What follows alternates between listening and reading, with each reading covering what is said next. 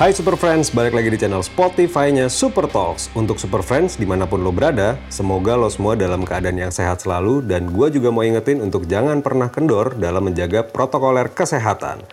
Super Talks episode kali ini gue udah berada di kediaman seorang musisi asal Jogja yang berapa tahun belakangan ini hijrah menetap di Jakarta nih.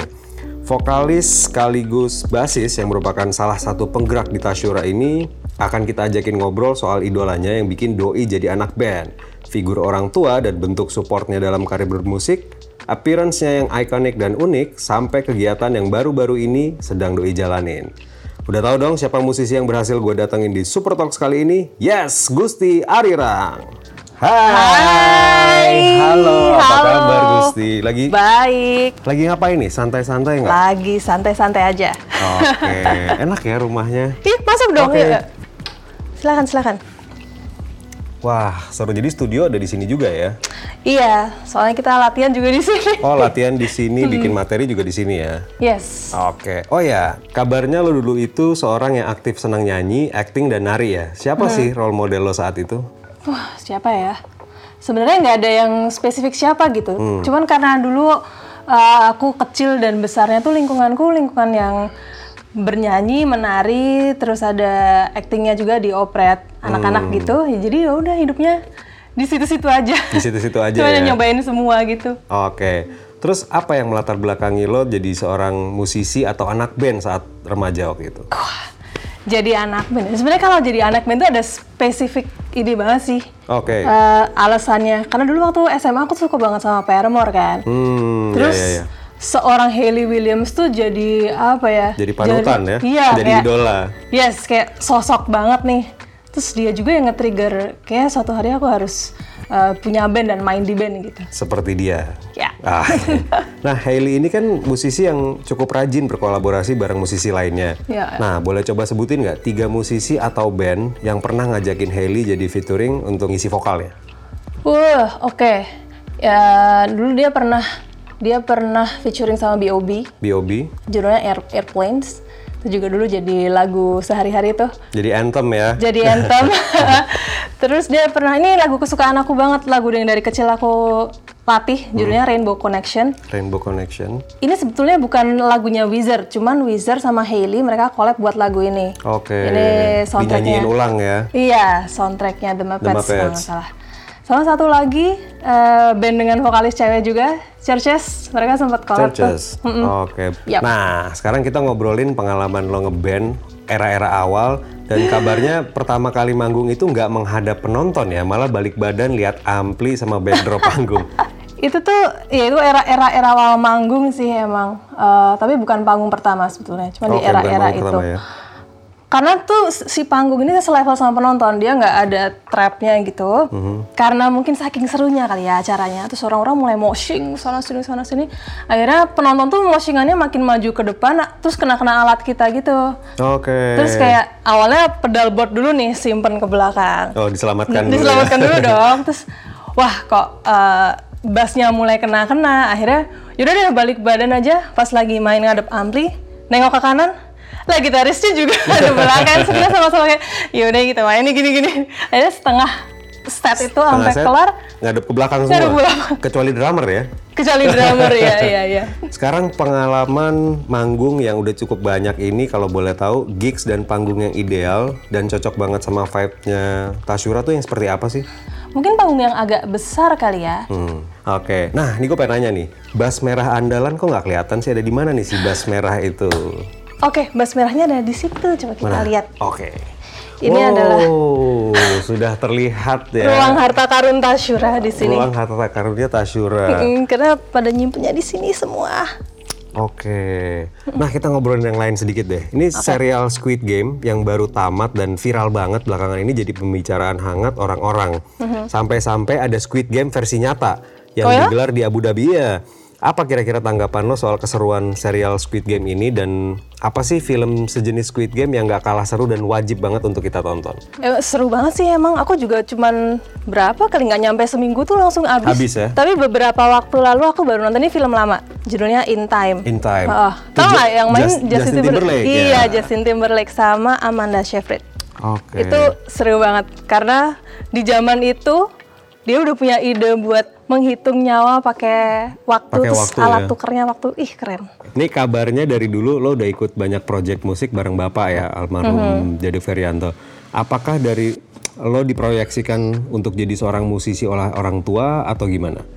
sebenarnya nggak tahu sih dia punya punya keinginan apa waktu itu tapi eh, yang pasti setiap keinginan bereksplorasi sama musik pasti dia Terlibat. eh, terlibat dan memfasilitasi Oke. Kabarnya lo dulu juga pernah kerja kantoran dan akhirnya sekarang menjalani karir jadi seorang musisi.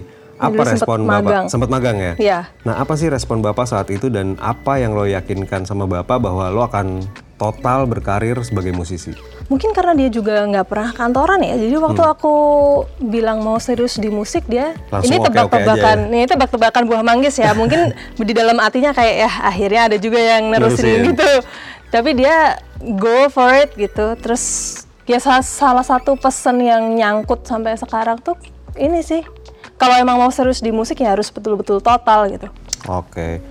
Ketika bapak udah nggak ada, hal apa sih yang menguatkan dan bikin lo move on? Sebetulnya nggak ada yang istimewa ya dari cara move on itu. Karena mungkin griefnya setiap orang kan pasti Beda-beda, beda-beda ya. betul-betul. Cuman waktu itu yang yang bikin aku akhirnya oke eh, kita harus bergerak lagi tuh nggak lain nggak bukan ya kalau kita nggak bergerak nggak berdiri kita nggak akan bikin apa-apa nggak akan ada perubahan apapun gitu. Jadi ya udahlah kita harus move on. Ada nggak sih nasihat dari bapak yang masih lo inget dan nggak lo lupain sampai hari ini yang mungkin bisa dibilang selalu memotivasi lo untuk ngejalanin hidup? di setiap pekerjaan ini setiap aku dapat pekerjaan selalu dia bilang "Eh, kalau orang naruh kepercayaan ke kamu ya kamu jaga kamu jaga dengan kesetiaan gitu. karena eh, ya gimana pun itu tanggung jawab kamu akan dievaluasi dan dinilai dari cara kamu ngejaga eh, kepercayaan orang lain Alright, ini kabarnya selain jadi musisi, lo pernah berprofesi jadi seorang fotomodel. Nah, apa sih yang bikin tertarik Gitu. jadi seorang fotomodel di luar bermusik nih? itu nggak sengaja sih sebetulnya Oh malah nggak sengaja ya? Heeh, karena dulu temen aku ada yang fotografer, Hmm. terus dia motret.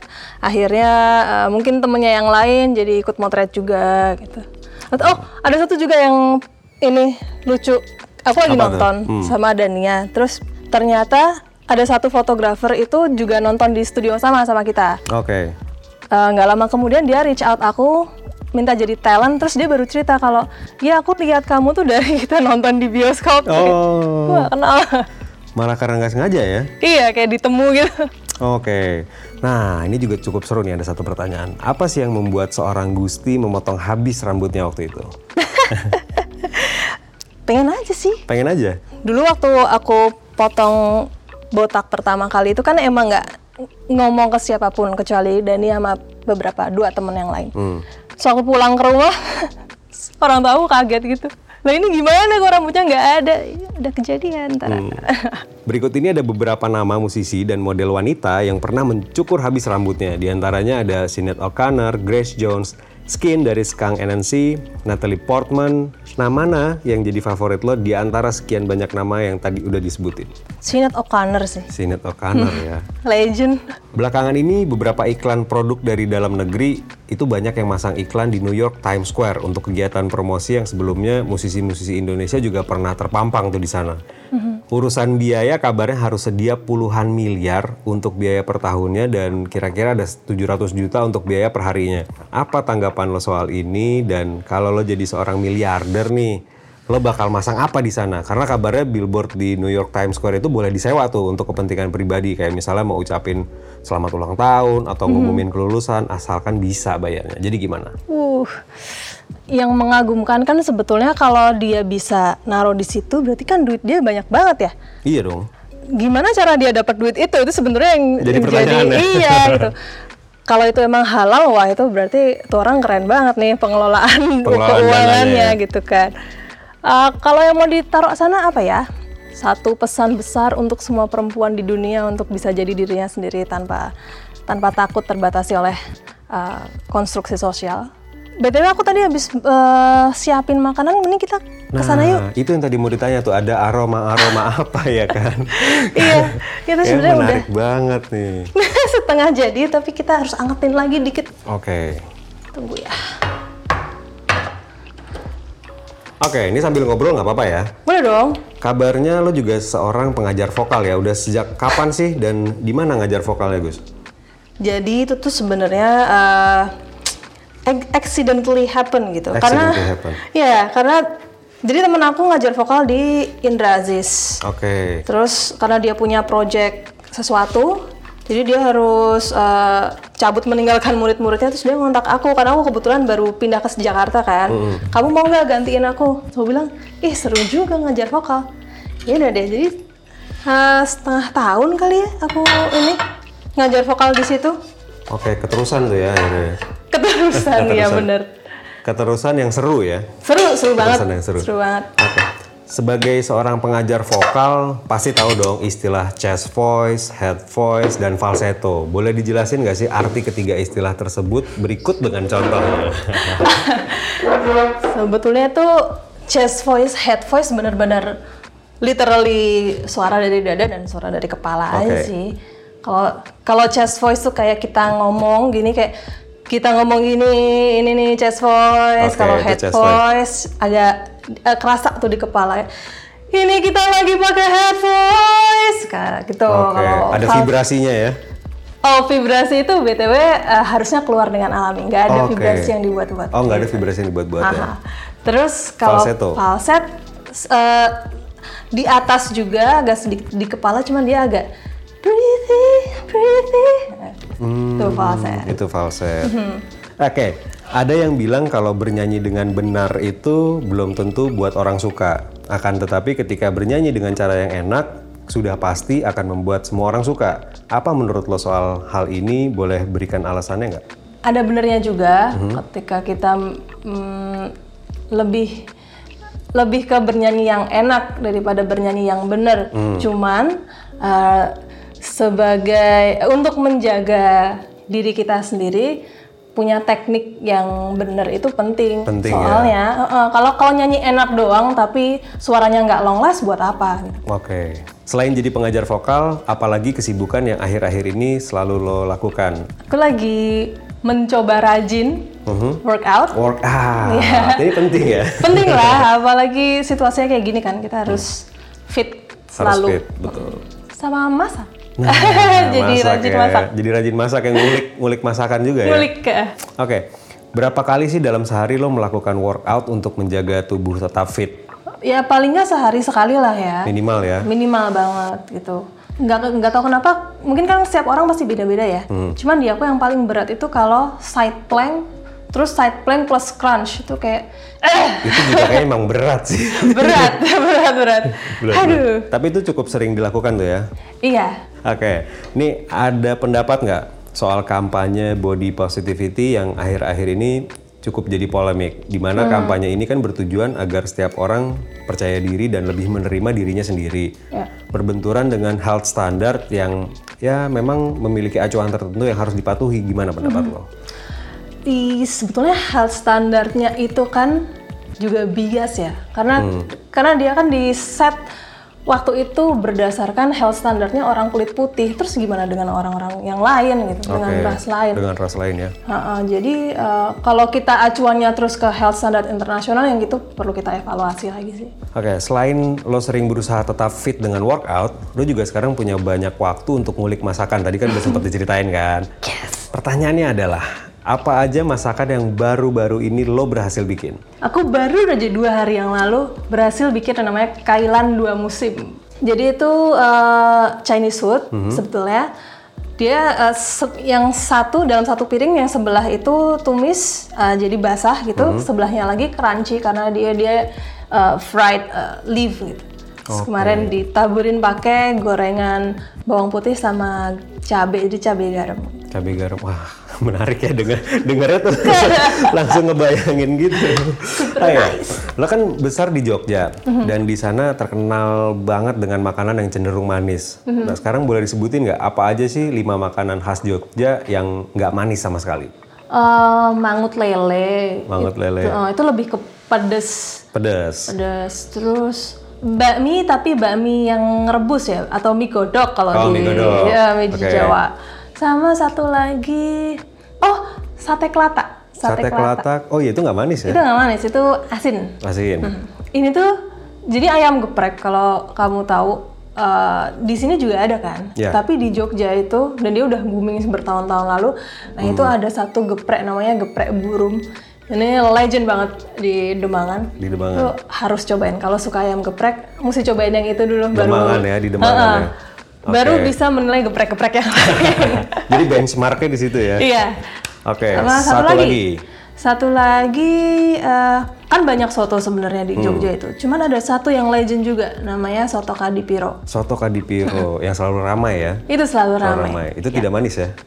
Itu nggak Nggak manis. manis. Apa sih makanan favoritnya Dania nih yang biasa lo masakin dan apa yang apa makanan yang paling dia nggak suka? Karena dia kan sebenarnya bukan foodie ya. Jadi dia Hmm. sebenarnya pemakan apa aja. Tapi yang belakangan menuai pujian dari Dania itu karena aku bikin eh, aglio olio. Pokoknya dia nggak suka makanan yang baunya terlalu nyengat. Nah, bicara tentang masak-masak, pernah kepikiran nggak sih pengen bikin usaha kuliner? Kalau misalnya ada, kira-kira mau jual makanan apa dan apa kelebihan dari makanan yang akan lo jual? Pengen sih, itu sebenarnya udah dari dulu pengen bikin sempet mau bikin bakso goreng, sempet pengen bikin mie ayam, makaroni Hmm. skotol mungkin, tapi belum belum menentukan nih kayak yang Yang pas. mana nih yang pas Iya. ya? Kira-kira apa sih kelebihan dari makanan yang akan lo jual itu? Bersih, Bersih, itu paling penting ya. Paling penting. bersih. Terus mm, makanan-makanan yang aku suka dan aku bisa dengan excited menceritakan makanan ini Oke. ceritanya gimana gitu. Jadi kelebihannya itu tuh ya, ada ceritanya nih dari Mungkin. tiap menu. Jadi mungkin nanti di di packagingnya tuh bukan cuma makanan doang, tapi kayak ada story-nya. Ada narasinya gitu. dikit ya. Iya, campaign-campaignnya jadi seru gitu. Oke, jadi orang sambil makan bisa sambil baca ya. Yes.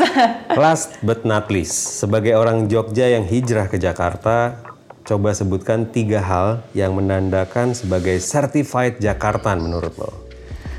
Kalau udah kena macet, Udah kena macet, ya kan? Udah kena banjir. udah kena banjir. Sama udah boleh eh, udah lihat banyak orang naik motor nggak pakai helm.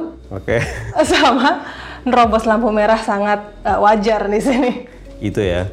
Empat hal yang menandakan sebagai certified Jakarta. Iya. Super Friends, baru aja kita berbincang-bincang bareng Gusti Arirang, seorang musisi yang jadi model, cerita tentang bapaknya, kemudian hobi memasak serta workout, hingga pengalaman ngeband menghadap ke belakang. Super Friends, kian buat Super Talks kali ini bareng Gusti Arirang. Nantikan Super Talks di episode berikutnya. Stay tune terus di channel podcastnya Super Talks, karena kita bakal terus ulik, korek, dan kepoin apa aja informasi seputar idola kesayangan lo yang tentunya lo belum tahu Super Friends. Jangan lupa juga untuk nonton Super Talks di channel YouTube Super Music. Terus lo tulis deh di kolom komentar siapa bintang tamu selanjutnya yang lo mau untuk kita datengin. Bye Super Friends!